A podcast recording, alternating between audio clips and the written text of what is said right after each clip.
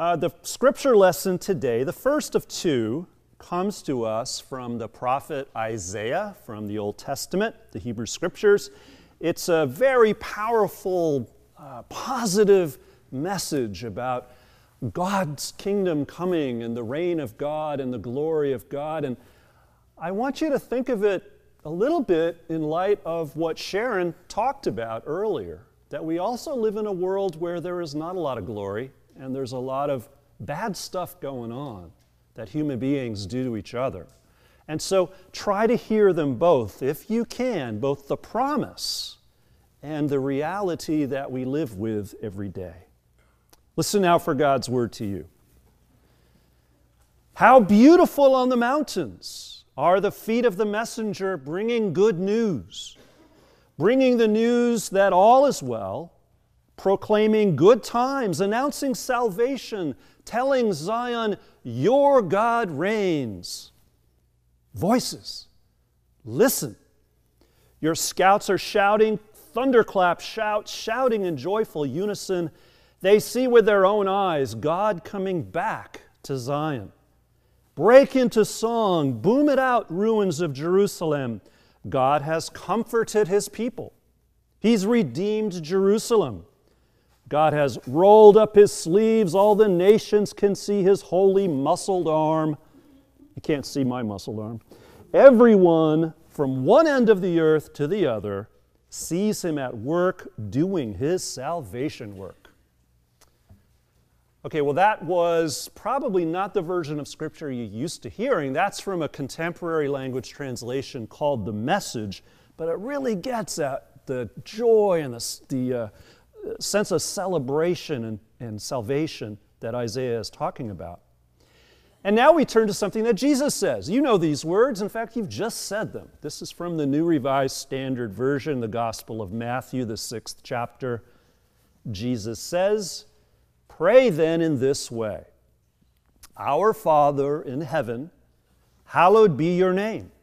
Your kingdom come, your will be done on earth as it is in heaven.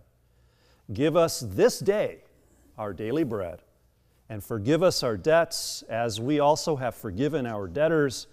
And do not bring us to the time of trial, but rescue us from the evil one. This is the word of the Lord. Thanks be to God. Let's pray. Holy God, we pray that you'll grant us the eyes to see and the ears to hear, the hearts and minds to understand your word and your world this day as best we can. In Jesus' name, amen. So, how many of you saw the Academy Awards last week? Raise your hands. Not everybody? Oh my gosh. Used to be can't miss TV. Anyway, how many of you saw the movie that won Best Picture, Parasite? About the same number of people. Wow. You're all film buffs, cinephiles. I love it. So, what I loved about Parasite, along with the fact that it was a, a foreign film that actually had subtitles winning the Academy Award for Best Film, film was the cinematography, the way the story was told by the camera as it shifts periodically from scenes of a family that's wealthy living in extremely high physical place, space, and then another family who is of lower status living really low in a very low physical space. And a lot of the movie is going back and forth physically from those spaces to tell the story. Anyway, you have to see the film to really get what I mean, but it's funny that when I was watching the Academy Awards uh, last Sunday night on TV, and the announcer says, the TV announcer says, the Oscars are taking place at the Dolby Theater on Hollywood and Highland, made me remember something that happened to me a few years ago, an experience that I had that also had a lot to do with heights and depths. So I was driving with my family from up here, Piedmont, to uh, Los Angeles to do a, a family vacation, and you know, uh, Getting to LA, as most of us know, you get kind of tired by the time you get there, so I just sort of slammed through the San Fernando Valley and jammed past beautiful downtown Burbank and the Universal Studios and up the Cahuenga Pass. And then I saw it. I saw it. Right there in front of me on a crystal clear moonlit night, the twinkling lights of the whole Los Angeles basin was spread out right in front of me, the top of the Cahuenga Pass. And that view from on high was breathtaking. It was spectacular. And as hard as it is for me as a native San Diegan, as somebody who's lived in the Bay Area for almost 30 years, LA was a vision of heaven. Let that one sink in. Well, then we drove on down to Little Tokyo, where uh, uh, we went to get some sushi, which is my family's favorite meal. And then after the meal, after we were done eating, we were staying at the Bonaventure Hotel in downtown LA, which is kind of old now, but you know, especially if you're a little kid, it's really cool because of all the glass and the elevators and the fountains and all this stuff. So we were staying at the Bonaventure.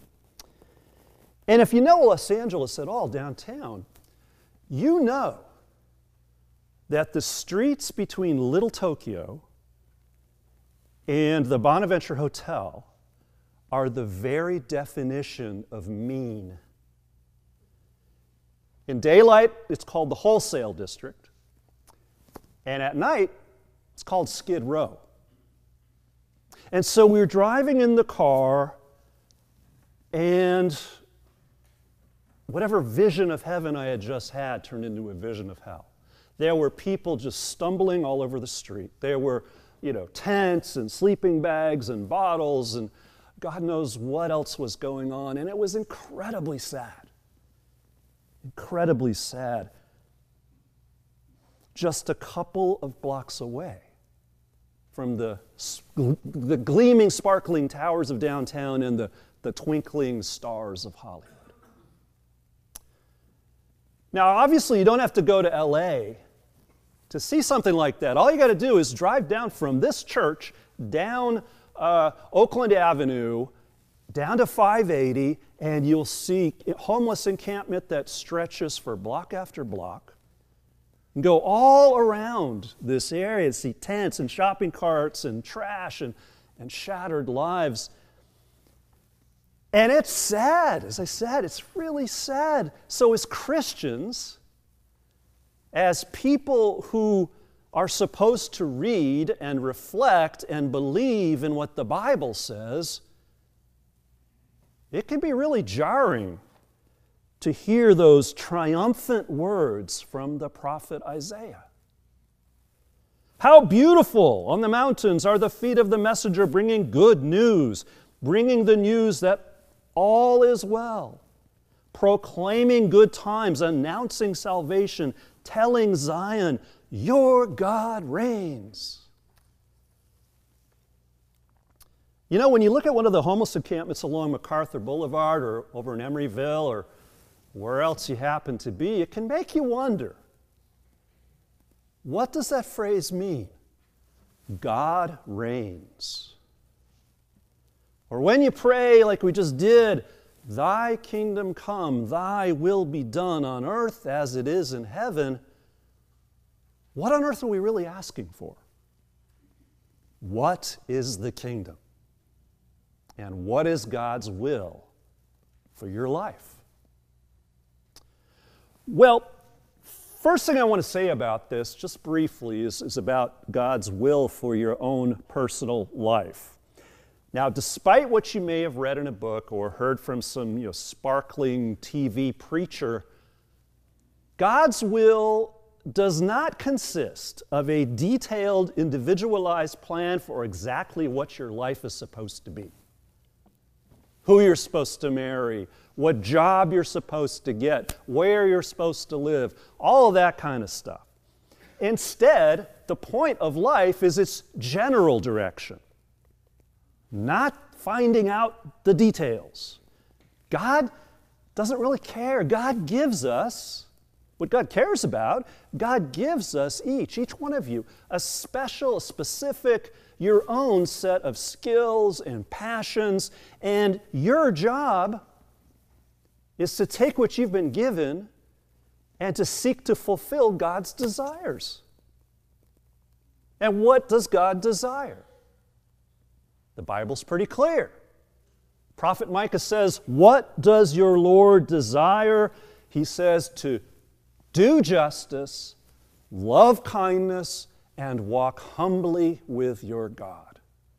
That's what God desires. That's God's general will, God's general desire. So, you know, you and I have a great deal of freedom to live in such a way, whatever it is, that honors God and that shows love and concern for other people. You can think of it like this your life, every single one of your life is a blank canvas. And God gives you a set of brushes and some paints, and your job, your task, your joy is to paint. That's what's God, what God's will is for your life. And that brings us to the kingdom. Now, you might remember if you were here last week, Dr. McNabb reminded us that the kingdom of God is not just something out there, something far away from us in space or in time. It's not just in heaven after we die, and, or it's not just in the future, you know, when Jesus comes a second time to set everything right on this earth. As Christians, we do believe that both of those things are true, but they only get at part of what it means for God to reign in your life and in my life. The philosopher Dallas Willard wrote that what is important to understand that there is that there is no then or when to the kingdom of God. For as the gospels show us again and again, this reign is a current progressing, maturing reality, which means that Jesus rules today. And that rule is totally unlike any other kind of rule you can imagine. There are no borders, no boundaries, no territories, no power structures or privileged people who can exemplify all the time that Jesus is Lord. The kingdom is both now and not yet. It's a present reality and it's a future expectation. So, what is it? Well, I often say at you know, Bible studies or just other conversations I have with people that the kingdom of God is found wherever and whenever and in whomever God is in charge. The kingdom of God exists. It is found wherever and whenever and in whomever God is in charge. That means it's in heaven. That means it's in the future. It also means it's all around us and within us right now, if only we have the eyes to see. It's in feeding the hungry, healing the sick, freeing the captive. It's challenging the powers of oppression and fear and hatred and polarization. It's caring for the vulnerable. It's loving the unlovable. It's standing for justice and community in a world that honors selfishness and greed. You've all heard that before. I hope you have, in church of all places. That's what we're praying for. When we say, Thy kingdom come, thy will be done on earth as it is in heaven. Now, of course, just saying those words isn't enough. You also have to live them as if God really is in charge of your life. And it's not easy. Because the view from on high, that is seeing the world from God's perspective, or through the eyes of Jesus, the view from on high can mess up the way you usually look at things. Me too. For example, in 2013, a, a Canadian sculptor, devout Catholic, guy named Timothy Schmalz, he created a sculpture. It depicts Jesus as a homeless person, sleeping on a park bench His face and his hands are obscured, hidden under a blanket, and the only thing you can really see that identifies him as Jesus are his feet, where you see holes from where he was crucified, where the nails went in. And that bronze sculpture has been described as a visual translation of Jesus telling his disciples, As you did it to one of the least of these, my brothers and sisters, you also did it unto me. So, uh, the artist offered to donate the uh, sculpture, which is called Homeless Jesus, first to St. Patrick's Cathedral in New York City on Fifth Avenue.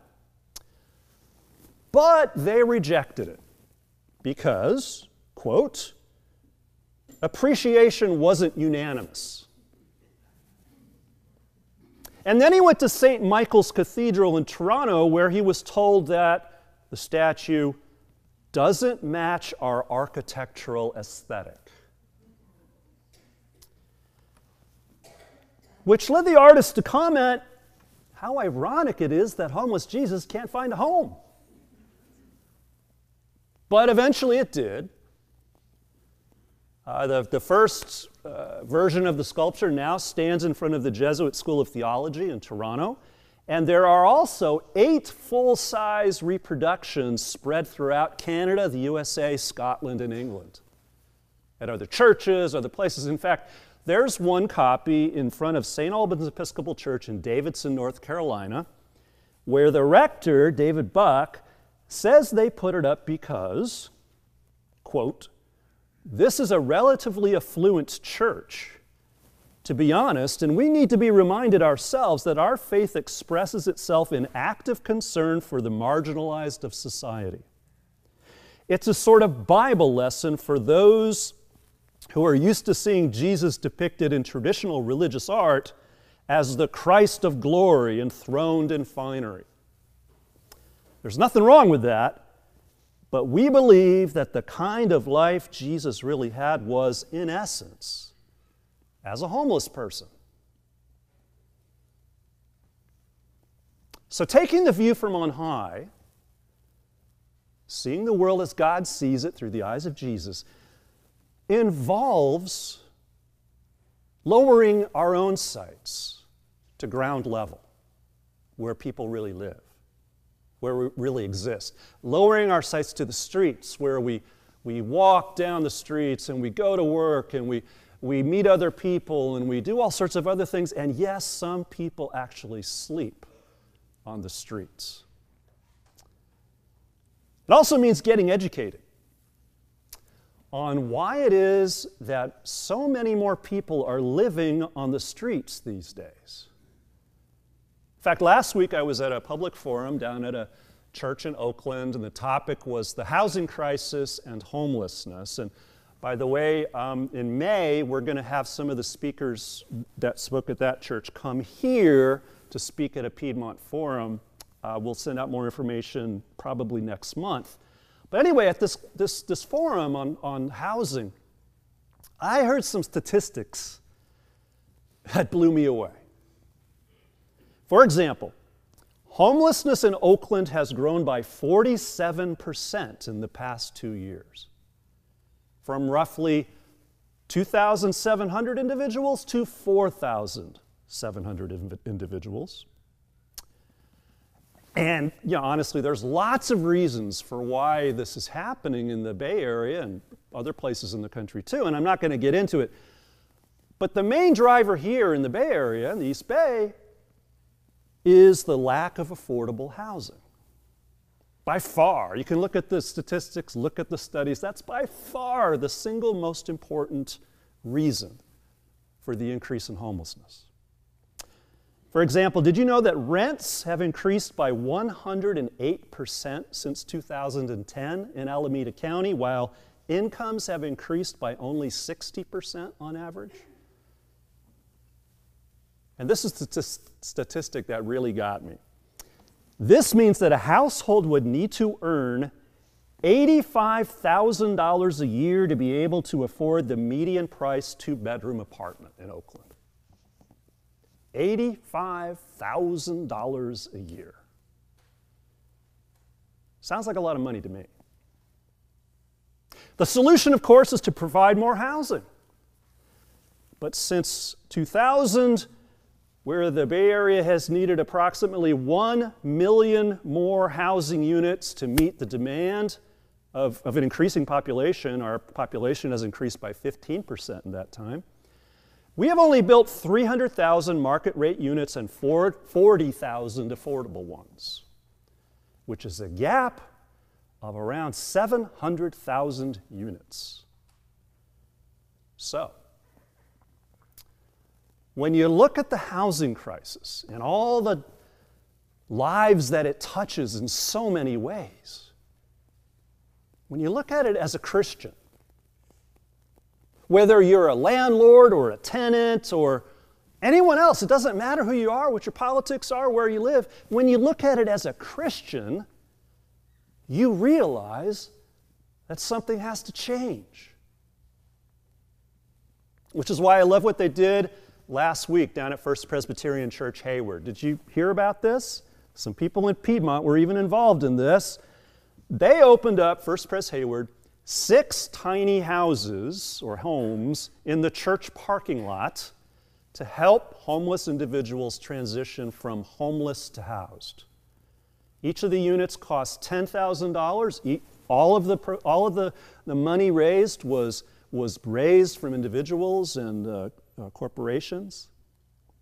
And residents can live in these little tiny homes for up to 18 months. They get mental health care and job training.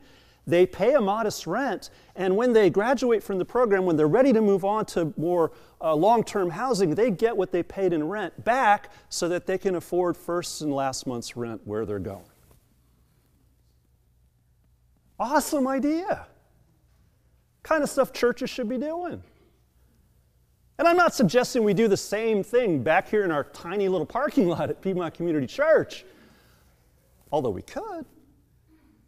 We do build houses for lots of people in Mexico who are in need, and, and that's great too.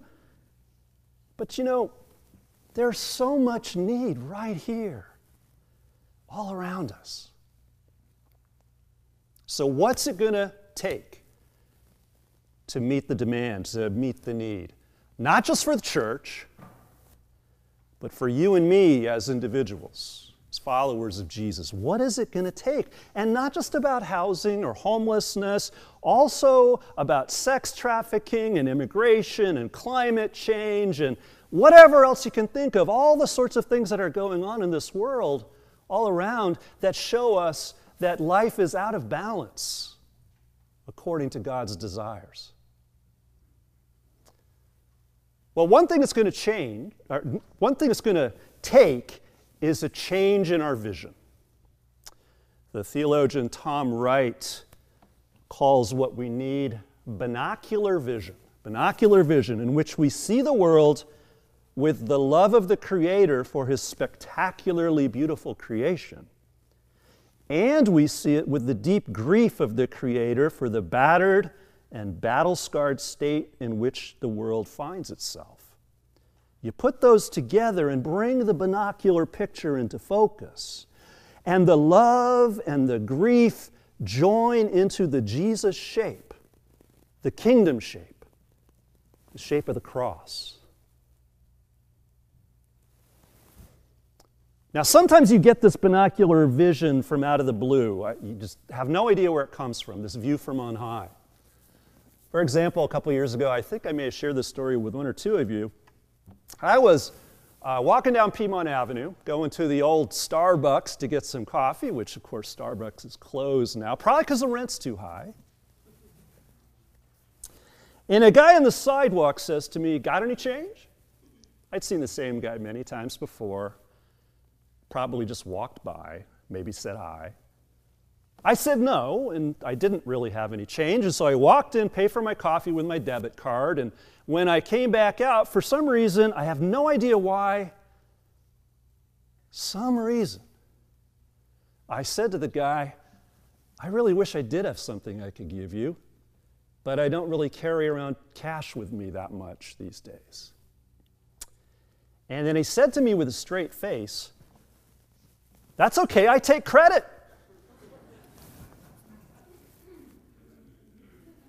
yeah, I mean, he said that. And he was joking, and we both laughed about it. And then I said to him, You know, thanks, you just made my day. And he said in response, You made my day too. And as I thought about it later on, what made the day for both of us wasn't that I gave him a handout. I didn't. Didn't give him any money at all. And it wasn't just that we laughed together, which was really nice. It was that in that moment, for some reason I cannot explain, I got binocular vision.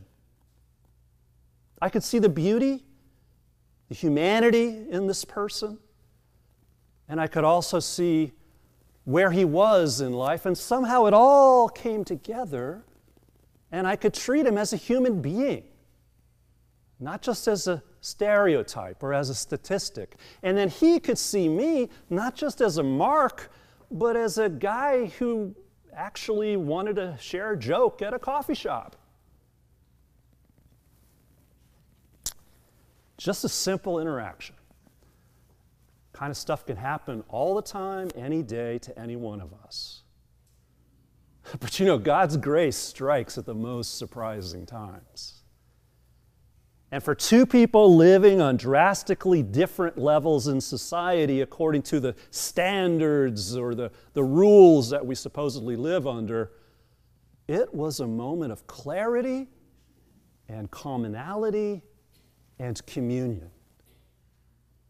So I hope I get plenty more of those moments of binocular vision and uh, the view from on high and can see other people and be seen as Jesus, or, or however you want to put it. And I really hope and pray that you get plenty of those experiences too, and that our church becomes a place, which it is already, but becomes even more a place that leads us into spaces, high and low and everywhere in between, where we can see each other with the eyes of Jesus.